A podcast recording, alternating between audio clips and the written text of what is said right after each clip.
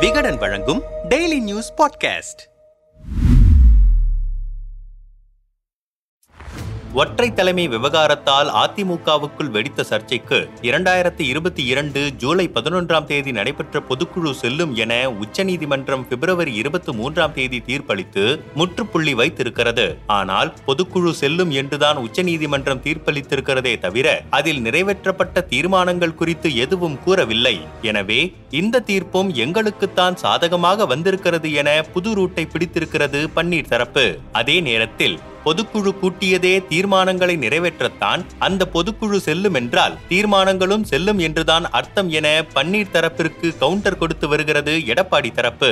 இதனால் இந்த தீர்ப்பு குறித்த விவாதம் அதிமுகவுக்குள் மீண்டும் புகைச்சலை கிளப்பியிருக்கிறது. இரண்டாயிரத்தி இருபத்தி இரண்டாம் ஆண்டு ஜூன் பதினான்காம் தேதி நடந்த அதிமுக மாவட்ட செயலாளர்கள் கூட்டத்தில்தான் ஒற்றை தலைமை விவாதம் வெடித்து விவகாரமானது. கூட்டத்தின் தொடக்கத்தில் பொதுக்குழுவில் நிறைவேற்றப்பட வேண்டிய தீர்மானங்கள் குறித்து விவாதிக்கப்படும் போது ஒற்றை தலைமைக்கான தீர்மானத்தையும் நிறைவேற்ற வேண்டும் என்று எடப்பாடி ஆதரவு மாவட்ட செயலாளர்கள் வெடி வீசினார்கள். இதனை அடுத்து ஜூன் இருபத்தி மூன்றாம் தேதி நடைபெற்ற பொதுக்குழுவில் நிறைவேற்றுவதற்கு தயாராக இருந்த இருபத்தி மூன்று தீர்மானங்கள் நிராகரிக்கப்படுவதாக ஆக்ரோஷமாக அறிவித்தார் முன்னாள் அமைச்சர் சி வி சண்முகம். மேலும் ஜூலை பதினொன்றாம் தேதி சிறப்பு பொதுக்குழு நடைபெறும் என மேடையிலேயே அறிவித்தார் அவைத்தலைவர் தமிழ்மகன் உசேன். அதன்படி நடைபெற்ற சிறப்பு பொதுக்குழுவில் எடப்பாடி பழனிசாமியை அதிமுகவின் இடைக்கால பொதுச் செயலாளராக அறிவிப்பதற்கான தீர்மானம் பன்னீர் உள்ளிட்ட அவரின் ஆதரவாளர்களை கட்சியிலிருந்து நீக்கும் தீர்மானம் அதிமுகவின் சட்ட விதிகள் திருத்தம் உள்ளிட்ட தீர்மானங்கள் நிறைவேற்ற நிறைவேற்றப்பட்டன இதையடுத்து கட்சியின் சட்ட விதிகளை மீறி நடத்தப்பட்ட இந்த பொதுக்குழுவை செல்லாது என்று அறிவிக்க வேண்டும் என்று உயர்நீதிமன்றத்தை நாடினார் ஓ. பன்னீர்செல்வம். அதில் அவருக்கு தோல்வியே மிஞ்சியது. இதனால் உச்சநீதிமன்றத்தில் மேல்முறையீடு செய்தார் ஓ. பன்னீர்செல்வம். தற்போது அந்த வழக்கில்தான் பொதுக்குழு செல்லும் என எடப்பாடி தரப்பிற்கு ஆதரவாக தீர்ப்பு வழங்கியிருக்கிறது உச்சநீதிமன்றம். வரலாற்று சிறப்பு மிக்கது என அதிமுகவினரால் கொண்டாடப்படும் பொதுக்குழு என்பதே தீர்மானங்கள் நிறைவேற்றுவதற்கானதுதான். பொதுக்குழு செல்லும் என்பது தீர்மானங்களும் செல்லும் என்பதையே குறிக்கிறது என்கிறார்கள் அரசியல் பார்வையாளர்கள். இந்த நிலையில் பன்னீர் தரப்பினரோ பொதுக்குழு வேறு தீர்மானம் வேறு என்று வடிவேலு பாணி காமெடி செய்கிறார்கள் என விமர்சனங்கள் எழுந்திருக்கின்றன.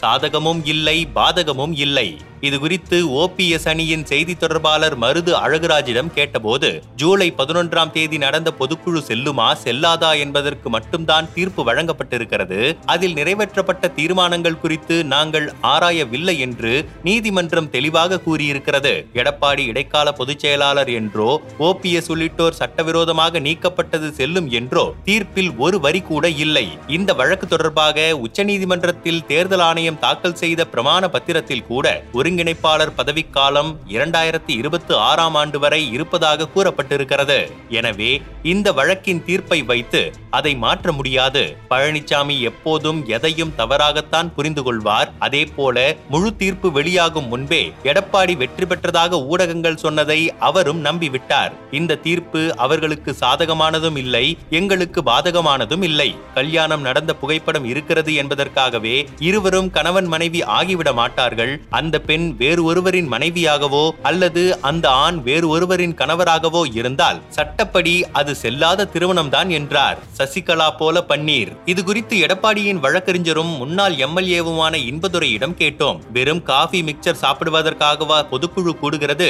தீர்மானங்களின் நகல்களை கொடுத்து அவற்றை உறுப்பினர்கள் மூலமாக நிறைவேற்றத்தானே பொதுக்குழுவே கூடுகிறது? அந்த பொதுக்குழு செல்லும் என்றால் அங்கு நிறைவேற்றப்பட்ட தீர்மானங்களும் செல்லும் என்றுதான் பொருள். முன்னதாக பொதுக்குழுவை கூட்ட ஒருங்கிணைப்பாளர் இணை ஒருங்கிணைப்பாளர் இருவரும் கையெழுத்திட வேண்டியது அவசியமில்லை. தீர்மானங்களுக்கு தடை விதித்த தனி நீதிபதி அளித்த தீர்ப்பு செல்லாது என்று உயர்நீதிமன்றம் தீர்ப்பளித்தது. அதை எதிர்த்துத்தான் ஓபிஎஸ் உச்சநீதிமன்றத்திற்கே சென்றார். அங்கு உயர்நீதிமன்றம் வழங்கிய தீர்ப்பே மீண்டும் உறுதி செய்யப்பட்டிருக்கிறது. இதில் என்ன குழப்பம்? இரண்டும் ஒன்றுதான். ஆனால் ஓபிஎஸ் உள்ளிட்டோர் தீர்ப்பை சரியாக கூட படிக்காமல் வழக்கம் போல வாயால் வடை சுட்டுக் கொண்டிருக்கிறார்கள். வேண்டுமென்றால் ஓபிஎஸ் தரப்பு சசிகலா போல சிவில் வழக்கு தொடரலாம். அது முடிவதற்கு பல ஆண்டுகள் ஆகலாம். அதை தவிர ஓபிஎஸ் தரப்பினருக்கு வேறு வழியே இல்லை என்றார் கிண்டலாக. அரசியல் மாற்றத்தில் அதிமுக.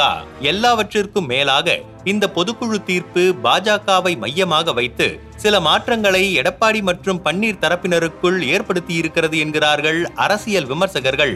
இது குறித்து பன்னீர் ஆதரவு மாவட்ட செயலாளர்கள் சிலரிடம் பேசினோம். கட்சியின் சட்ட விதிகளை ஓபிஎஸ் தரப்பு வழக்கறிஞர்கள் நீதிமன்றத்தில் ஒழுங்காக எடுத்து வைத்திருக்கிறார்களா என்றே தெரியவில்லை. இதே மனநிலையில்தான் பன்ருட்டி ராமச்சந்திரனும் தீர்ப்பு வந்த நாளில் நடைபெற்ற பத்திரிகையாளர்கள் சந்திப்பில் நியாயம் தர்மம் எங்கள் பக்கம் இருந்தும் அதை தெளிவாக எடுத்துச் சொல்ல எங்களிடம் திறமை இல்லையோ என்றுதான் என்ன தோன்றுகிறது என்று வெளிப்படையாகவே சொல்லியிருந்தார். பன்ருட்டியாரின் இந்த கருத்து ஓபிஎஸ் முன்னிலையில் அன்றே பெரிய விவாதம் விவாதமானது வழக்கறிஞர் மனோஜ் பாண்டியன் அதை தனக்கு நேர்ந்த அவமானமாக கருதி இப்போது யார் அழைப்பையும் ஏற்காமல் இருக்கிறார்? அதே போல இடைத்தேர்தலில் எடப்பாடிக்கு இரட்டை இலை சின்னம் கிடைப்பதற்கு பாஜக மிக முக்கிய காரணமாக இருக்கும் என்றே நாங்கள் எண்ணுகிறோம்.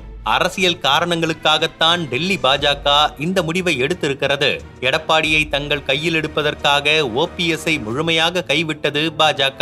பன்ருட்டியாரும் இனி பாஜகவை நம்ப முடியாது என உடைத்து பேசியிருக்கிறார். அதிமுக ஒற்றை தலைமை விவகாரத்திற்கு பின்னர் நாங்கள் சட்ட போராட்டத்தை தான் முழுமையாக நம்பியிருந்தோம். ஆனால் அதிலும் எங்களுக்கு பேரிடிகளே விழுந்திருக்கின்றன. இனியும் சட்ட போராட்டத்தை மட்டுமே நம்பி இருக்க முடியாது. களத்தில் இறங்கி மக்களை சந்தித்தால்தான் இழந்த செல்வாக்கை மீட்க முடியும். வரும் மார்ச் மாதம் நடைபெறும் என அறிவிக்கப்பட்ட முப்பெரும் விழாவிற்கு பின்னர் நல்ல மாற்றம் நிகழும் என்று காத்திருக்கிறோம் என்றனர் எதிர்பார்ப்புகளுடன்.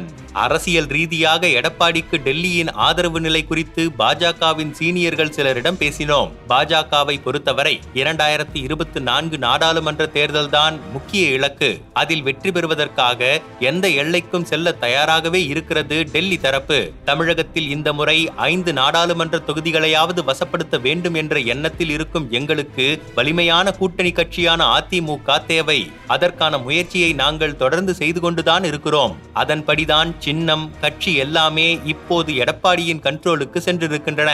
வரும் நாடாளுமன்ற தேர்தலில் எடப்பாடி தரப்பு மூலமாக பாஜக நினைத்ததை சாதித்துக் கொள்ள முடியும். ஒருவேளை சின்னம் கட்சி தொடர்பாக உரிமையியல் நீதிமன்றத்தில் சசிகலா போல ஓபிஎஸ் வழக்கு தொடரவும் வாய்ப்பு இருக்கிறது ஆனால் சசிகலாவுக்கு ஏற்படும் காலதாமதம் போல ஓபிஎஸ்க்கு நிச்சயம் இழுபறி ஏற்படாது. நாடாளுமன்ற தேர்தல் நெருங்க நெருங்க அரசியல் காட்சிகள் நிச்சயம் மாறத் தொடங்கும் என்றனர் சூசகமாக. மீண்டும் மீண்டுமா?